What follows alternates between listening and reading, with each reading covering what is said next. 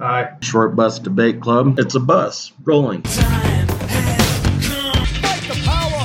I can get on board. Hello, I'm Darren Jolly. it's time to get this short bus started. So let's roll and on with the show.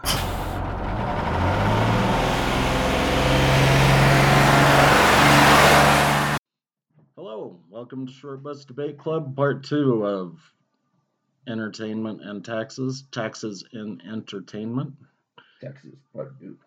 Um, fuck, now my levels are fucked. How Okay. could you fuck up your levels? I don't know, dude. I, I have no idea. We need to get those parabolics. I think It's like That'll it's, fix a it's lot like of our a bad issues. magic trick where somebody becomes silent. Carry on. sometimes that's a good magic twi- trick. I don't know why I was talking like Elmer You're- You've been Fudd. out of a revolution or a, re, a, a, a re- relationship now for long enough that you can't say that right now. What, twig? No, that uh, to be able to make a person. Oh. Yeah. Um. Charlie Brown's teacher. Um, see, I wonder if any of our listeners know what that is when you go, wah, wah, wah, wah, wah. Well, you, you got to be able to have some like concept of reference. Anybody that's going to listen to it, like I, my whole existence is an illusion. You know, I mean, yours does too. You you refer to a lot of things, dude. most of our stuff or most of our listeners are at least from the demographics i can track Uh-huh. are at least 35 we've got a few that are in that 18 to to 24 But those are all international people. Generally yeah Fucking weird, dude. i still think that they're military and that's that that would explain their age and where they're located Look, you don't have to give us any information, but send us a DM.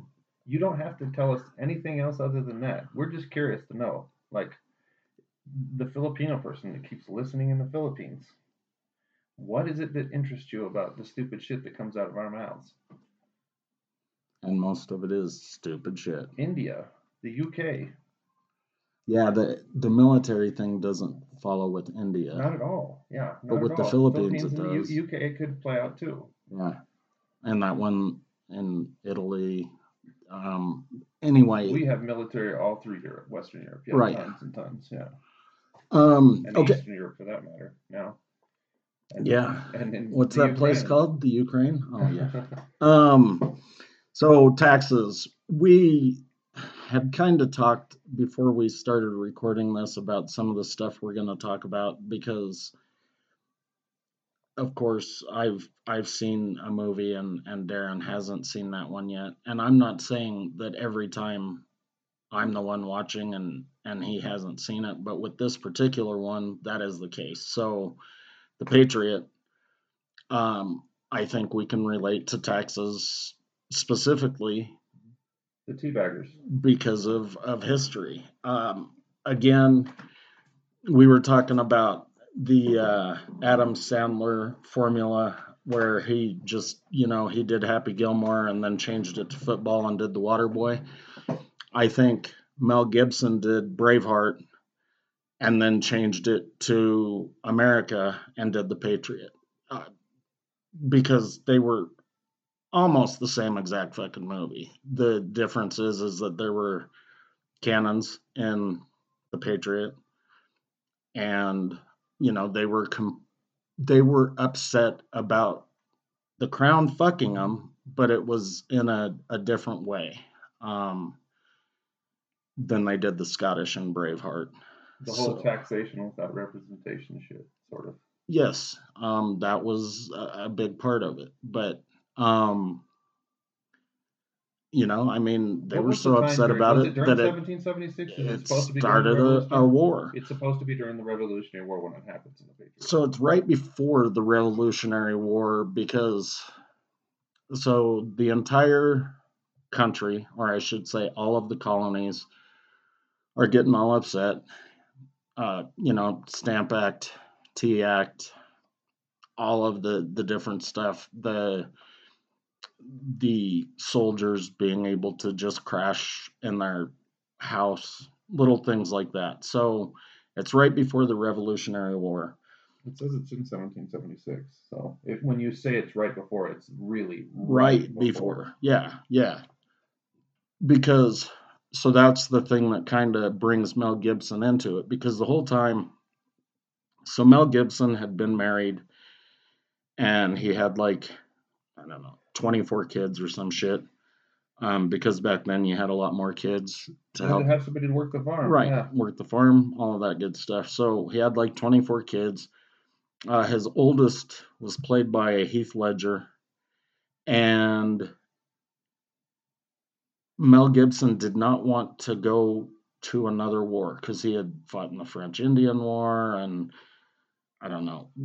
He had fought for the crown before and and he didn't want to do it or fight against the crown, but a lot of that was because his wife had died. So he was the only one to take care of the kids. So if he could avoid war, he would.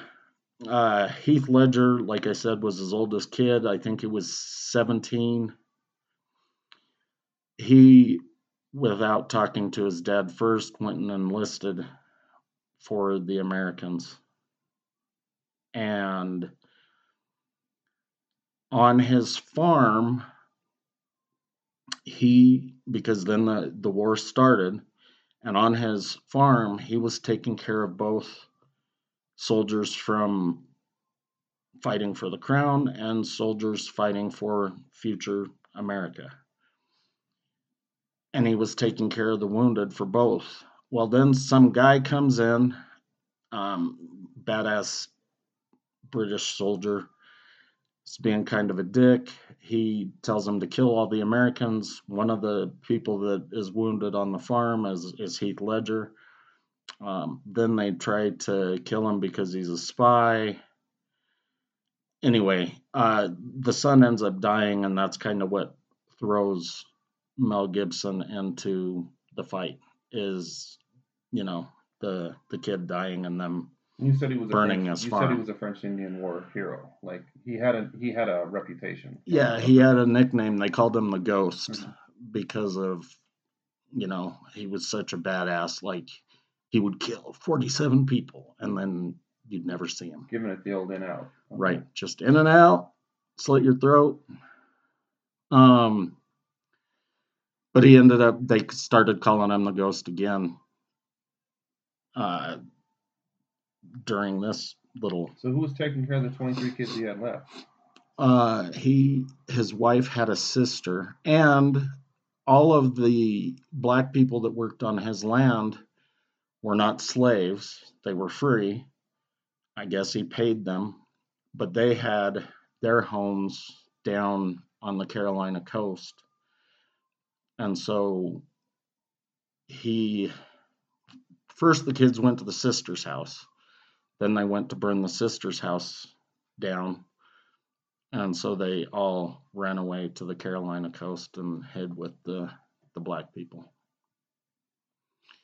And like I said, they all loved his family because they kind of treated them like family. You know, again, like the the British guy when he showed up before he burned everything down, he said, "If you come and fight for the crown, then we'll free you. You won't be a slave anymore. And they said, well, we're not, we're not slaves now. Yeah. Mm-hmm.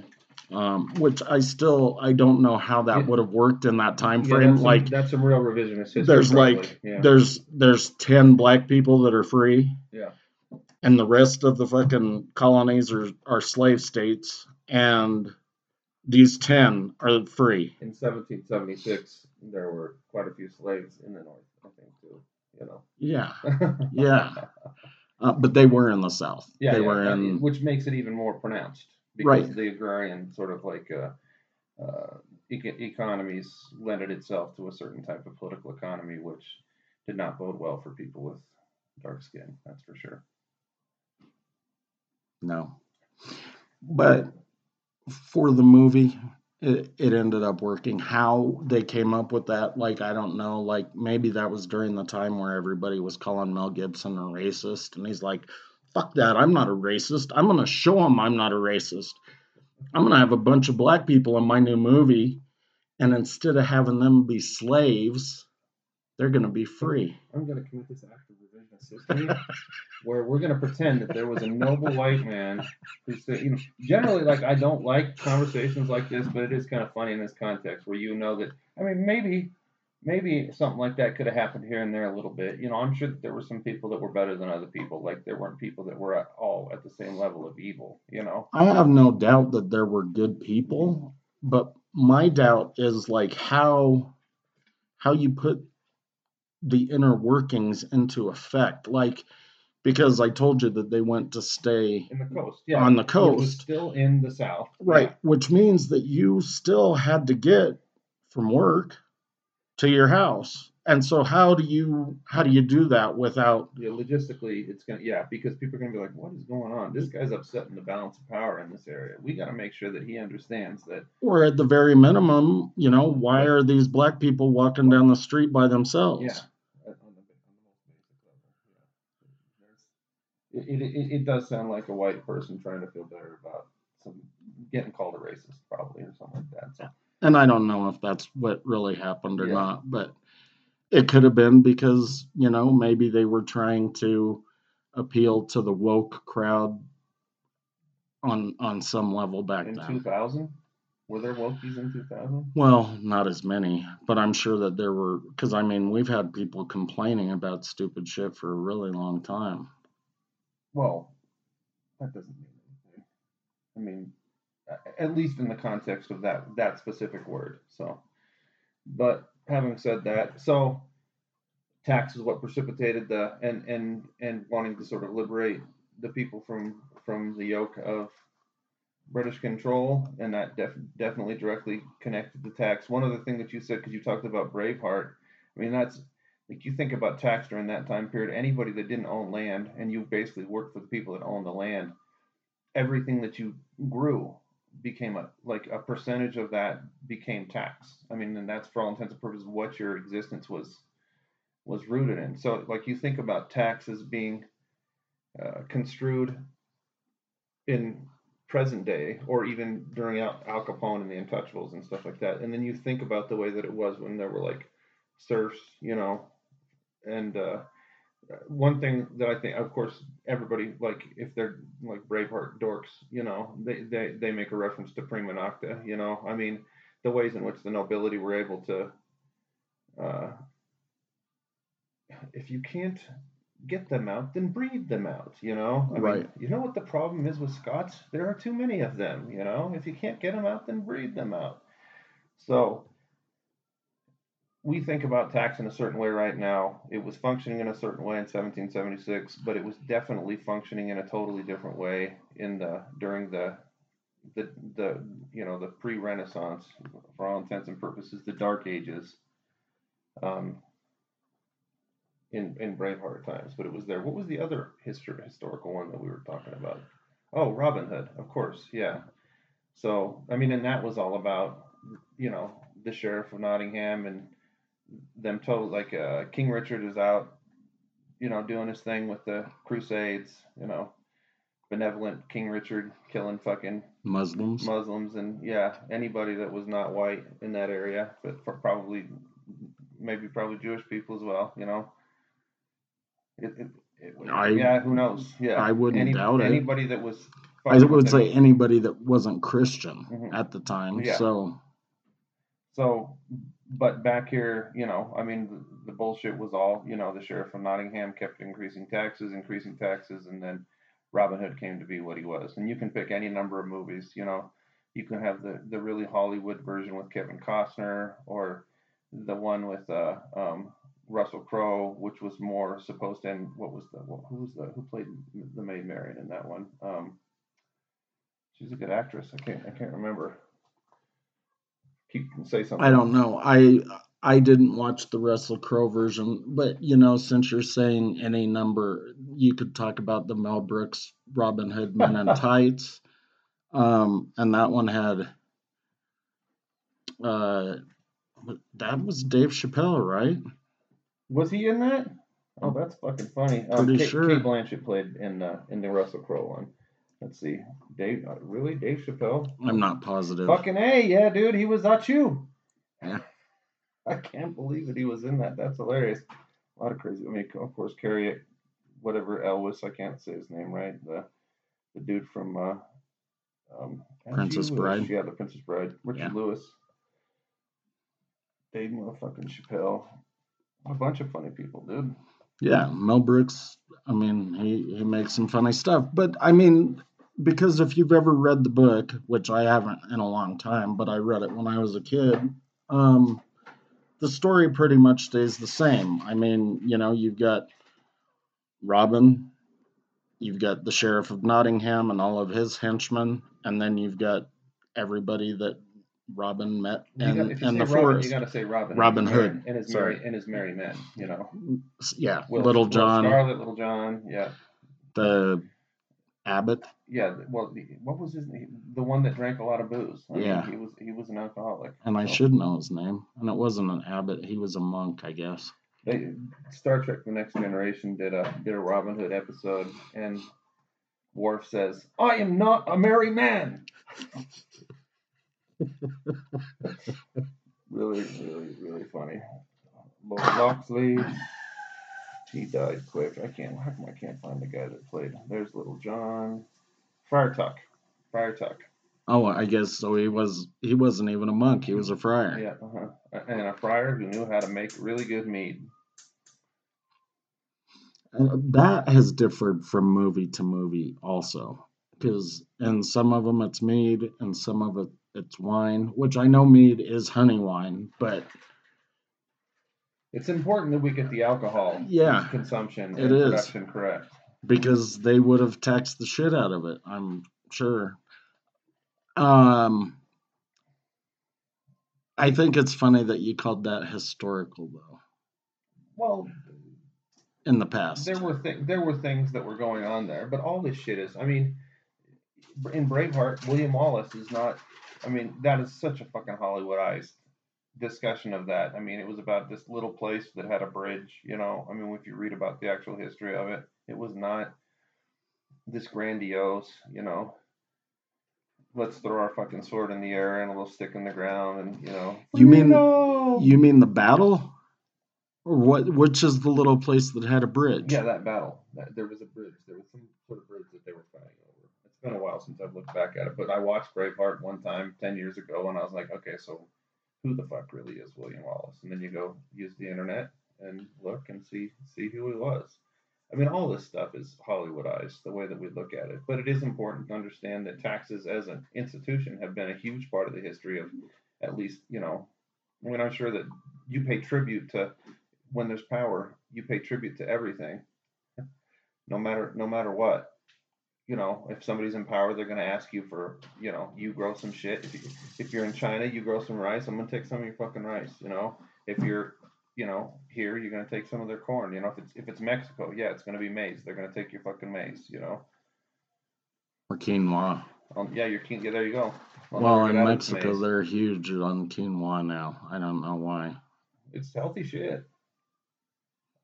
I mean, I guess that's part of it, I don't know that especially since everybody has to eat superfoods now. Well, and and in Mexico, maybe it's like the thing like where a person when they go to get a Big Mac, and then they get a diet like they get a Big Mac value meal and they get a Diet Coke. So Right. like we're gonna we're gonna make some quinoa for dinner, but we're gonna cook it in pork fat. You know, we're gonna dump it dump it in some lard. You know, I'll have the carnitas, except instead of pork, can you use quinoa? but make sure to cook it in that pork fat. Um, Quinoa with flavor. is that all we've got for historical stuff? I mean, I know you mentioned the Corsican brothers, which I don't remember them ever talking about taxes in Every that time I did a search on movies with taxes, the Corsican brothers came up. I mean, you said it's during the French Revolution. Yeah, you probably should have watched it then. Dude i i have so much time in the day you know to do this and to do that i'm not to do it watching the corsican brothers i'll watch the corsican brothers at some other point in time but like I, I I mean I was trying to rewatch Say Anything. I haven't seen I haven't seen that movie in a hundred years. You know I hadn't like thought about watching Shawshank Redemption from a tax perspective specifically. So and I knew all those details, but I wanted to do that. You know, uh, I hadn't watched Untouchables for a veritable fucking eternity. I had, I had fallen asleep listening to it about a year ago, but I was like, you know what? Since that's what they fucking busted Al Capone for, and it's funny because at the beginning when they're talking, uh, like, and of course I'm sure this is a Hollywood thing too, because you have to narrativize things to where there's foreshadow and the, and the resulting sort of like outcome plays out in the in the last moments. But ultimately, the guy with the glasses, the one that gets killed in the elevator, and so it, where they put touchable on the in his blood on the Yeah. on the elevator wall. Um, that guy's like, dude, I don't think he's paid taxes forever. We need to go after this tax angle. And first Eliot Ness is like, no, no, we're not gonna go after. I mean, it's it's kind of like the same thing in Amistad where uh, when Matthew McConaughey comes to say, well, we need to talk about this from a perspective of property, and he says this this war is going to be waged on the field of righteousness, and he says, I don't know what the fuck you're talking about, but the only way you're going to win this is by doing it in a legal way where you're dealing with legal questions that are functional. Like, and this is the same thing that the the guy was saying, like. You're never going to get enough people to come at him. And besides, the Volstead, the Volstead Act was such a weak. I mean, it's it, like weed in the United States. It, like it's such a weak, and in some places, obviously, weed is a lot harder than it is in you know, like you get in trouble for it a lot more down south than you will in, in tons of other places in the US. But the Volstead Act was never my fucking great grandfather on my fucking mom's side made bathtub gin, you know? I mean this was just life back then. You know, you buy it or you make it, you make a little bit extra and you sell it, you know? I mean so fucking funny. Like they ask Eliot Ness at the end of the movie, what would you do if they made liquor legal tomorrow? He said, I'd have a drink, you know? But I mean, again, it's sort of like that ridiculous rule of law argument, but that's sort of who Eliot Ness was. He like believed in these very specific things and developed a reputation that turned into a mythology where everybody in history, because he was tied to the busting of Al Capone, Well, I'm sure he was drinking during Just like everybody. whole thing. just like Yeah. everybody. But that's that's that's my point. You know, if you're going to get him, you're going to get him for his business practices. You're not going to get him for the thing that we all know is absolutely absurd with regards to legality in the first place. Well, and but I don't think that they were necessarily even trying to bust him for booze. I know that for a while they were trying to bust him for murder, For but you're people. not going to get him on that either. The cops were all on his side. He, he had everybody under. Yeah, I mean, yeah. Cops, witnesses. I mean, if if there was a witness, you're not going to get them to testify because they know they're fucking. dead. because it's Al Capone. Yeah. So So when I was saying that, yeah, I, I, I- guess I wasn't saying that right in, in the sense that you can only get them on things where you don't have to have somebody else collaborating for the most part, except you did have to have the the bookkeeper, you know. yeah, or at least the ledger that that showed it. But you needed to have somebody that was capable of extrapolating the meaning from the ledger because everything was written down on it was written in code. It looked like so. Yeah. Uh, He was he was in Alcatraz for a really long time. I mean, he fucking died there, right? They didn't let him out to where he went back to whatever no, he died in Cicero. he died in prison, but when he died, I don't think he, how long he hadn't been there for very long. I don't think though. I thought he was there for years and years before he. Well, maybe not, because he had syphilis when he went in. How long does syphilis take to kill you? I, I I know you start going crazy after a little while, but I don't know any of the time frames on it. Tax evasion. I think after he died, they closed Alcatraz down. After he died, really? Yeah. Trying to imprisonment. Uh, so Capone was sent to Atlanta, U.S. Penitentiary in May of 1932 at age 33. Uh, when did he die? He was paroled in November, on November 16th, 1939. Uh, he was released from prison on November 16th and uh, outpatient care da, da, 1942 after mass production penicillin. Capone was one of the first American 1946. It's got to tell me at the top. No, maybe it was the escape from Alcatraz guys. He died in 47. He got out in 39, but he died in 47. Yeah, then it was it was open for a while longer. Um, I don't know. Like I just think of the booze thing, and you were talking about the Volstead Act, and then you started talking about weed. And again, I mean, we could talk about some weed movies maybe, but you know, one of the reasons, like, I don't even know, like, if you went down south, you said it'd be rougher, and and that's probably true, except for the fact that most of these states have mm-hmm. realized how much money there is Money in taxing marijuana. And I- mean, because I never expected Utah to jump on board, and they're right there. I mean, medical. all of these- Right? Just medical. I thought they did recreational too, but that that could be. I mean, even medical, especially considering that you just need to go and get a doctor's prescription and then you can get it. That surprised the shit You out of what'll probably happen is that the Mormons will start saying, you can smoke weed, and they'll start making money out of selling weed too. Yeah, at the bake sales, they'll like make pop brownies and shit. I'm so stoned. So, what is another tax movie we want to talk about? Well, I mean, like I said, we got to talk about say anything at least a little bit real quick. So That was John Hughes too, right? I don't know who actually. Uh, I don't know who actually. I don't think he. I don't know. I don't think John, John Hughes directed it. I just. I just was looking at this just a minute ago. But it's about what Lloyd Dobler is a goofy ass kid that's graduating from a school where he's sort of looked at as a not very motivated underachiever. Cameron Crowe actually directed it. Did. Oh, okay. That's that's interesting. Uh, and he asked this girl out, Diane Court, who's like the valedictorian of the school. She's super. Everybody kind of looks at her as sort of like a, a snobby, sort of out of Lloyd's league kind of girl. Um, the movie is about the courtship and the interactions between uh, Lloyd and Diane. Um, where at the end, I think he actually leaves to because she ends up getting a uh, like a full ride to some school in the UK. Um, He I think- goes with her, he right? goes- I think so. Yeah, they're riding on the plane at the end. That's like the last scene, the closing scene is him sitting on the plane. But uh, Diane's dad, uh, Papa Court, does not like Lloyd. Thinks he's a loser. Thinks he's gonna mess with her. Uh, opportunities in life because she's starting to kind of fall in love with John Cusack's character. That's Lloyd Dobler. Um, of course, there's the infamous scene where so she cuts it off with him because her dad puts a bunch of pressure on her um, to focus on her future. And there's the sign where he's the, the the scene where he's standing there with the ghetto plat ghetto blaster playing in your eyes, which totally like immortalized that song for anybody that grew up in the 1980s.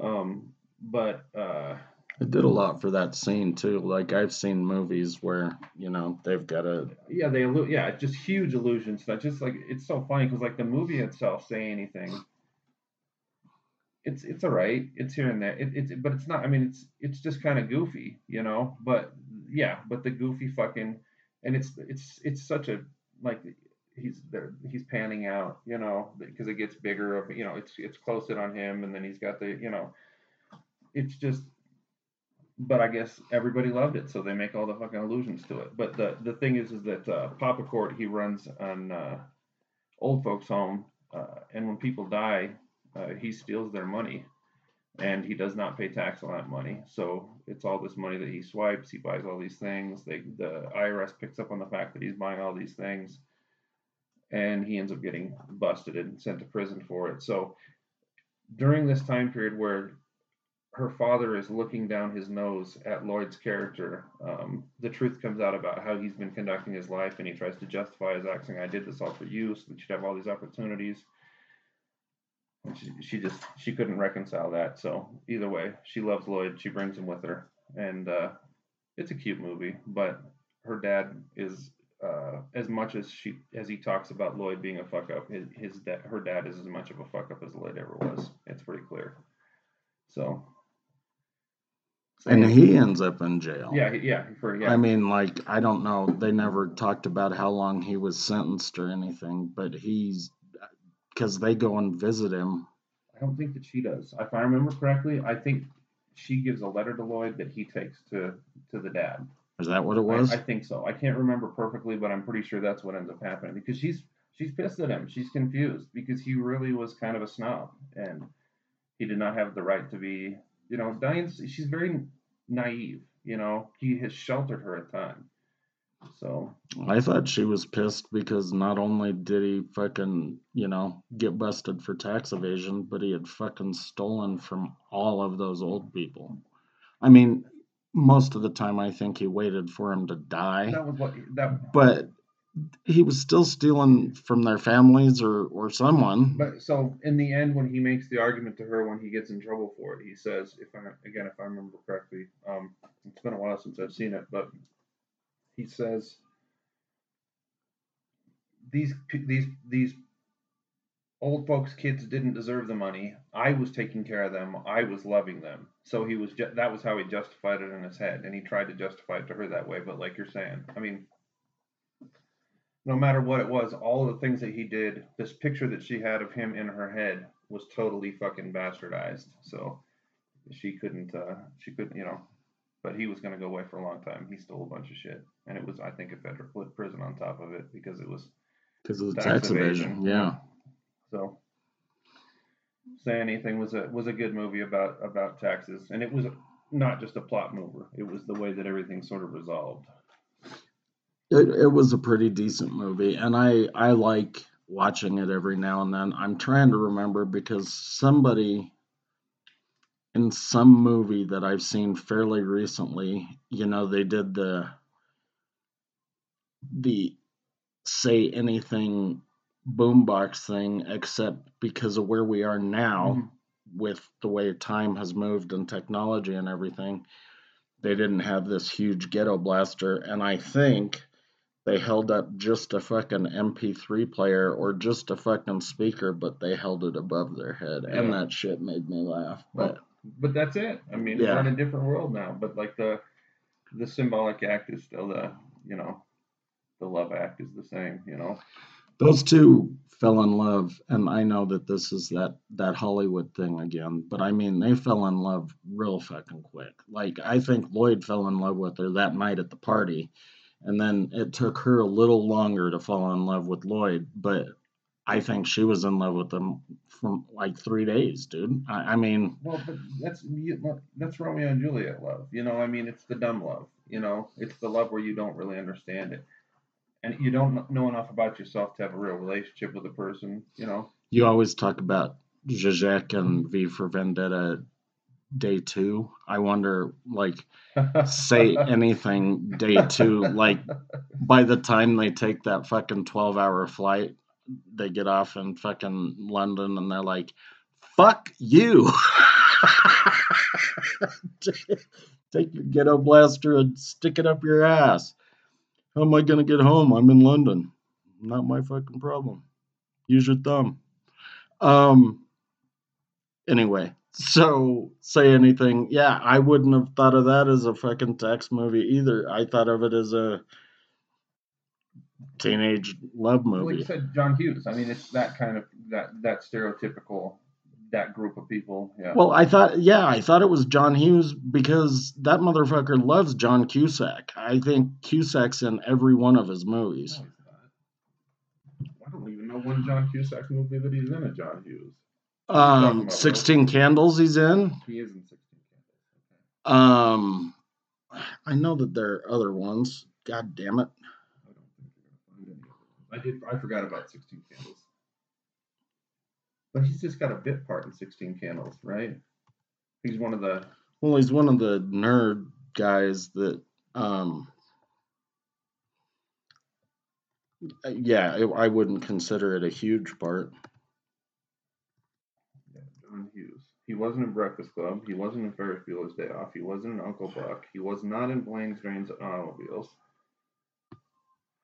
I was thinking the older teenage ones, but maybe I'm wrong. Yeah, you are. It's okay. You've been wrong before. You're gonna be wrong again. Oh, I'm sure. it happens from time to time. I'm a dick. Curly Sue, Dutch. God, he did a lot. He did uh, National Lampoon's Christmas. Oh, he wrote that. That's good. That's a fucking funny movie. He wrote some kind of wonderful. I love that fucking movie too. Where is the ones he was a director for? Um. Okay, so while you're looking that shit up, Uh-huh. I'm gonna move to a different tax movie, maybe. Um. Weird Science. Okay. He was he was in Weird Science, was right? Weird Science. No, that was uh those dumb kids and uh his older brother who was an asshole and uh the model that's married to uh Oh yeah, Kelly Steven LeBrock. Seagal. Yeah. Kelly LeBrock. Um. Okay, so the only other one I can think of is the accountant. Yeah. That's I mean that's the last thing that I have here is the accountant. And that movie I thought was hysterical for a couple of reasons, but what really cracked me up, so the only thing that really has anything to do with taxes because I mean essentially he's he is autistic. Ben Affleck plays this autistic guy who ends up helping large criminal organizations with their black money. That, that's the way they refer to it in the movie. I had Yeah. never heard that term before, but um, who who taught him? What's that guy's name? Uh, Jeffrey Tambor, Tambor. Yeah, that's right. Yes, yeah, told him all about it and gave him the addresses. And since he's autistic, he could, you know, remember all of these fucking addresses and whatever. But when he helps these these farmers with their taxes, and the guy's like, you know, you could come out and and fish on our land anytime you want. And he's like, I don't I don't fish, I shoot. And he goes, Well, the farm's a great place to shoot. So he goes out to the farm and he's shooting. Well, the people that are trying to kill Ben Affleck end up going to this this farm and they don't realize that Ben Affleck is looking at the house and is about to kill these people. Well, he ends up getting in this big fight and they're driving away and he ends up killing this guy in front of this farmer husband and wife. And then he just waves at him and walks away. Like he doesn't say you know don't don't say anything or kill them or anything else. He just waves and, and walks away It's dude, like, because the movie's not about. It's about autism. I mean, the movie really is just about autism. I mean, the way it resolves all the stuff at the end when they're talking about the the money where it's coming from. Dude, the, at the, in the beginning when he meets that fucking couple, right? Like he's sitting there fucking talking to her. The funny thing is, as he's trying to coach them, like how to answer a question, you know, how big is the so so you make these necklaces? Oh, do you like my necklace? No, not particularly like the way that he says it's like such a bitch slap, but it's not really because seriously, it's just up. You know, you think about Greta Thunberg, Thunberg and, and and the way that she talks about climate issues. I mean, she basically will say to your face, um, "This is the way that math works. This is the way that science works. If we don't deal with these questions, we're gonna die." I don't know how to be sarcastic. I don't know how to be funny. I only know how to deal with things right up front deal with them or we're going to die. I mean, that's kind of the way that Ben Affleck's character approaches. I mean, oh, do you like it? No, not particularly. And it's not like he says it in a mean way. He just says it in the most matter of fact way because he doesn't know how to fucking lie about anything like that. Having said that, though, so you make these and you sell these to people. Well, a little bit here and there, blah blah blah. So, so this is a business expense that we could look at. Well, she's like, I don't know, and he's like trying to get her to shut up. So, how big is that room that you you you put these things together in? Uh, how, or how big is your house first? Oh, it's 2,146 square feet. How big is the room that you put that stuff together? Oh, it's 200, 200. He's shaking his head, but he's not shaking his head. He's like doing it in that way where he's like coaching, and the, the, the husband like sees what he's doing, and he kind of puts his thumb to the side and, you know, gives him the, I mean, that shit's fucking hilarious, It- dude. yeah, it cracked me up. I mean, when he's like, she goes, "Oh, I just, you know, jump in the truck and zip over," and he's like, "Zip? Yeah, I drive to the bead store.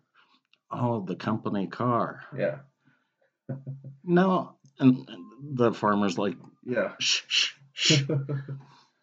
but he gets he gets Ben Affleck's code at that at that point. And I mean it's funny because his, you know like his relationship to his father, right? His father is he's a military brat. Both him and his brother are military brats, and his dad does special ops stuff clearly. Um, and they drag he drags. I'm not certain how real that would be if you're doing special ops, dragging your kids around with you everywhere. And he get has them getting exact like I don't know where they they're in Indonesia. That's right because there's this there's a the, the newspaper says Jakarta something or another, yeah, and uh, that Indonesian indigenous Indonesian guy is beating the fucking shit out of these kids because the dad's telling them how to get get to be tough. I'm not sure how real any of that is, but uh, somehow or another, Ben Affleck has a divided consciousness to where he can be the person that he presents himself to normal people, but then he is this other thing, and it's only because of the survival it seems like it's only because of the survival aspect that he had to negotiate by being his father's. I don't know, because his little brother ends up being a fucking like assassin slash hitman person too, and and that could be because of the military stuff. It could have been because of all of the training they did, but it definitely wasn't because he was autistic. Um, Well, I just like the way that he had to divide his brain, the way that he gives all that money to the the house that the, the parents took, him, and his dad says, "What did he said?" Uh, um, he said the world isn't, you know, it it's not going to be soft and cold soft- and cuzzy. Yeah, it's going to be tough and it's going to be cruel, bru- brutish, and short. That's If like bright lights bother him, if loud noises bother him, then he needs more of that, So not so less. he was when he's alone in his room, he's got the fucking lights flashing on and off Yeah. because his dad put him through. That's what they said. His dad was a psychological uh, Yeah, psyops guy. science guy. Yeah, But that when you talked about the Indonesia part, I mean, because that guy's like, okay, we've had enough. Tomorrow's another day, and he goes, no, keep going. And the guy's like, no, tomorrow's another day. And he goes, I can't remember. He said something, and he, He goes, well, if that was the case, then you'd have blood and Blood snot snot coming coming- out of yeah, your nose, yeah. and not them. So they're all laying around, all fucking beat up, And and Ben Affleck gets up and says, he tells him to just go on. Yeah. And he like that's a weird, but that's a weird scene when he looks at the Indonesian guy. He doesn't want the Indonesian guy to get in trouble. I think he was protecting him. Yeah. which is fucking Because the dad stood up and started walking over. He, he, he knew exactly what he which is fucking weird, dude. Really fucking weird. But that's why he put so much money into that fucking other spot because like autism is one of those things that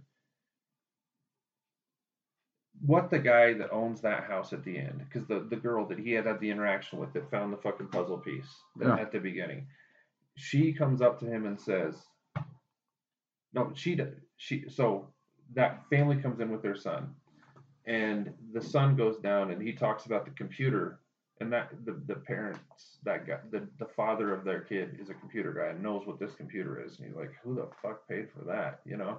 And he's like it's an anonymous donor i don't fucking know you know but uh it was so like they're walking across the lawn. The daughter or uh, the, the the lady who had the interaction with ben affleck 30 years beforehand is talking and shows the kid how they can talk to each other.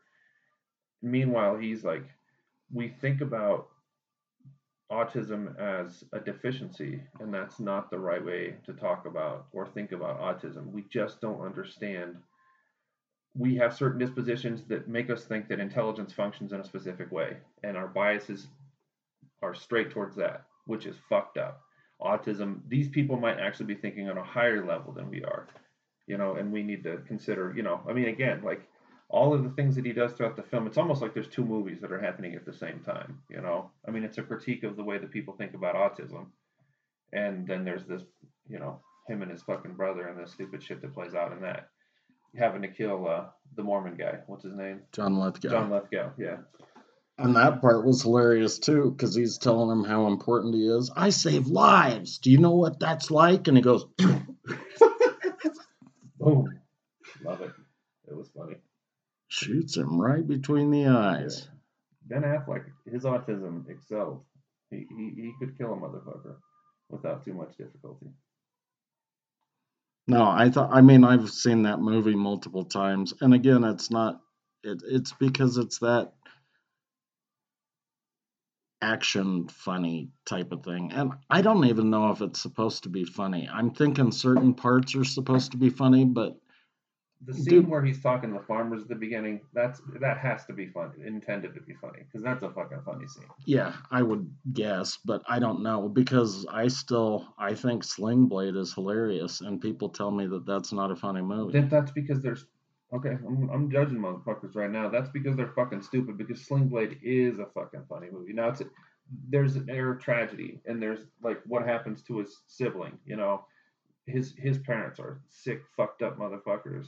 But him taking that fucking who was it? Dwight Yoakam? Is that who plays that role? Yeah, Yeah. like what he does does to him. You know. I, dude, that movie is hilarious as shit, dude. Billy It's Bob awesome. Thornton did a really, really. I mean, he wrote it, he directed it, he played the fucking Sling Blade guy. That's a fucking great film, dude, and it is funny as shit.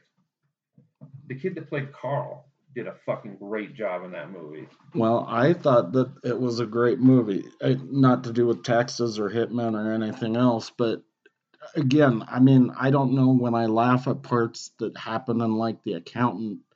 I don't know if I mean I know what I think is funny, Funny, funny. ha. like them taters with some mustard, a little bit of mustard. Um, I don't know if what I think is funny is just like offensive to most people because like i said i thought sling was fucking hysterical and i've been told that i was wrong and it's not funny Dude, it's hilarious. John Ritter's character's fucking funny, dude. Dwight Yoakam's character is just fucking weird. Like, he deserves to get fucking hit over the head with a fucking lawnmower blade. Like, I don't know what else to say, you know? he was You- a fucking dickhead You terrorize that fucking mom. You terrorize that boy. You know they have nowhere to go. He's they're totally dependent on him. that's one of my favorite parts of the whole movie though is when dwight yoakam and the mom are in bed and billy bob thornton is standing there and he's like we don't need retards in the middle of the night standing there with hammers and shit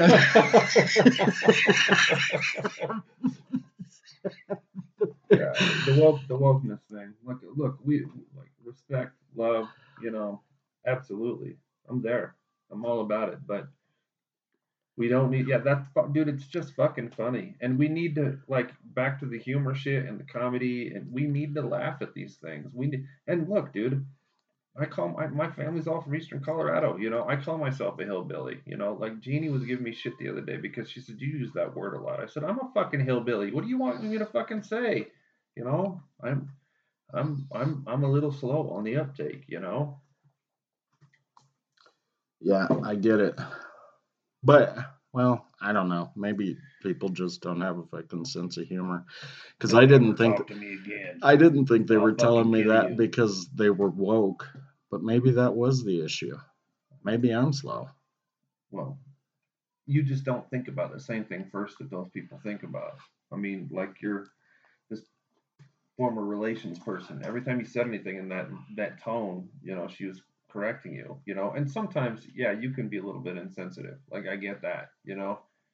But there are still some things that need to be said, and they need to be said in a certain way. Oh, I wasn't talking about her though. No. She wasn't the one that told me that it wasn't funny. But there, there are. I mean, it's an example that can Yeah. be applied in that moment. So. Um okay, so that really kind of was the last tax movie or We could, I could do a cover of Taxman, you know, that tax song by the Beatles. go ahead, dude. No, I don't think that's going to happen. We've got some time to kill. How were we? We're about 46, 47, something like that. We're at almost 50. Okay, so Should we just do like dead air for 15 yeah, minutes or 15 so? minutes. Let me ask you a question. Rome, right? So did they deal with uh, because he was so the, the the the ginger that's in Rome. Did he collect taxes? No, when he was doing collections, he was collecting for one of the basically a loan shark on the Aventine. Okay. So It's like like in Lamb, right? When you read the book, right? You remember Matthew when he left his job and his mom got all fucking pissed at him for leaving his job. He was a tax collector. I mean, somehow or another in Rome in that time period, was that something that they ever brought out in that show? I watched it. It's been a long time. they never they never really talked about it in so they talked about taxes more along the lines of like the food type thing as opposed to a, a gonna give you- coin type You're going to give us a portion of your crops, okay? yeah or well and they went and they taxed egypt And because of the grain. because it helps them to feed their armies, and that's that, that's why it worked back then. Because you, the whole point in Rome was to be able to feed the armies through whatever it was that you were you were taxing people of. yeah So, So I think that's the main reference I can think of is when they went, because uh, well, first Caesar went over there, and he was collecting taxes in the form of not only wheat but money, and since they didn't have all of the money, he wanted more wheat. And then after Caesar was dead, Mark Antony went over there started and- fucking Cleopatra. well, right, but he didn't start fucking her right away. They went to get more wheat because basically all of Rome was starving at the time, and So Cleopatra had a leg up. crime was going up and everything else. So Cleopatra had a leg up on him in terms of power. Like she had a way to kind of like uh, push back a little bit in that moment. Yeah, because of supply and demand. But I mean, there's a lot of the shit in the show that they probably didn't show, or maybe they showed more of certain things that they didn't have to. I mean, most of those characters in the show were real characters, but like, uh, so the ginger and um, I don't know why I can't remember their names, but The other big guy that was with him all the time. yeah, He was funnier than shit, so dude. he's he was played by Ray Stevenson, um, and That was the guy that played the Russian uh, that one in uh, the the Ukrainian hitman guy in uh, Dexter, isn't it? Is that the same guy? I don't think I, I don't know, Okay, keep going. Um, Sorry. but like both of those two were soldiers under Caesar and then again under Antony, but they showed them, especially the gender, rising up through the ranks to where eventually he ended up being a senator, and that didn't happen, or at least historians say that it, it probably didn't occur in the way that they, Titus they made Pullo it was sound- his name. yeah, Lucius Veranius is, is Kevin McKidd's name, and he did. He played uh, he played uh, uh, Isaak Sirko in. So go on. I'm sorry. No, that's fine. But I mean, the only real reference to taxes I can think of are the ones where they were talking to Egypt. And then because the Aventine was basically run by these gangs or the the mafia or a syndicate of sorts, um, they taxed certain business owners stuff so that they could pay their soldiers. So those are the only references to taxes I can think of. You know what's disappointing about Rome is that they don't have a reference to Gaius Octavia of the Teutonii. I still think you should have named his fucking kid that. Yeah, I know. You can't just fucking name your kid Gaius. The uh, the the younger the that the younger daughter or the older daughter. she ended up playing in um the the Breaking Bad. Did she really? Yeah. Oh, she was just absolutely smoking in that show. Yeah, I liked her. But she like broke away from her mom and ended up going to orgies and all kinds of stuff. It was a crazy show. It was due to that was like like a four and a half boob show. Yeah. And I think that a lot of that stuff they probably didn't show as much as it actually happened historically. Yeah, well, you can only shock people so much, you know. I mean, because that should, there's no doubt they had. I'm surprised that because after the two seasons, like and the second season was just as good as the first season was. And I know that the cost of the production costs were huge because this. I mean, it was shot really big. It was very like uh, Gladiator, you know, with uh, old uh, what's the director's name? Uh, the brothers. Scott. Yeah, Scott. Tony. Tony yeah, Well, Tony. no, but Tony is Ridley- the one Ridley I like. Scott. Ridley is the Ridley's- one that. But it was the way that that Gladiator was shot was similar to the way that I mean it was big, big, big sets and it was no fucking around. I wish they would have gone a little bit deeper. I would have liked to have seen them do something with like Marcus Aurelius and stuff. So Yeah, that. I don't understand why they fucking end any of these shows. I guess cost could be a consideration. Uh, Viewership. I read I read a I read an article. It was straight cost on behalf of HBO. They said they said this has been a super popular show, but if we want to keep doing it right, it, it's going to cost a stupid amount of money, and it's as big as HBO's uh, financial capabilities were. They couldn't they couldn't run it past the the second season and get what they needed to get out of it to justify it. How come all people in Rome had British accents? I don't know the answer to that question. that might be uh the guy that was the newsreader. I, I I I like him. He's I've seen him in a bunch of other weird shows where his like bigness and his big headness and his big double chinness, you know, is like perfect for those time periods because he's just a weasel, you know. And those, like, I mean, again, they were pretty accurate historically. Um, that newsreader, you know, they never said his name, but that was a real position. Um, yeah, I'm I'm sad that they let that one go. I watch that one almost as much as I do like Deadwood or or Game of Thrones or Sopranos. I never have even watched Deadwood. I should probably watch Deadwood at some point in time. Dyro started watching Deadwood because I, you know, was always talking about it, and he goes, "Dude, I know why you like it because they use the word cocksucker and motherfucker all the time." that isn't the only reason, but it definitely helps. it does help I for sure. think I still think that like I should watch the episode where they confuse uh, Calamity Jane for a guy. That one I really think would be fucking. That that would be fun. It's funny, but I still like I have this argument with people all the time, and it doesn't matter if we're talking about the Wild West or fucking Rome or you know, right before the Revolutionary War. I always get this argument that people didn't start using dirty language until contemporary times, just recently.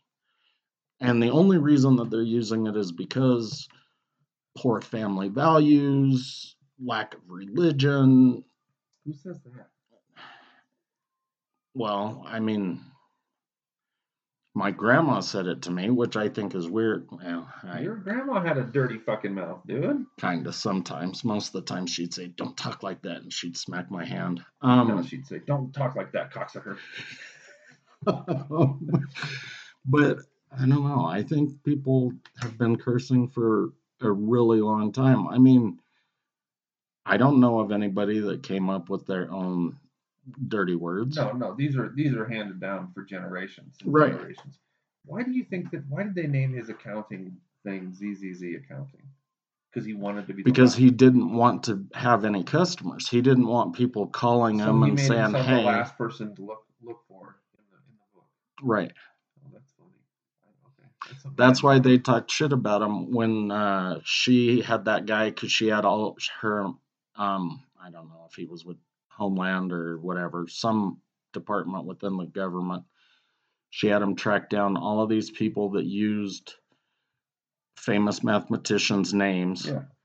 And then she was looking for a certain income within all of these Yeah. different. And he said, Well, there's two of them. And there's this one, and he doesn't follow because he only has an income of $75,000. And that was him because Yeah.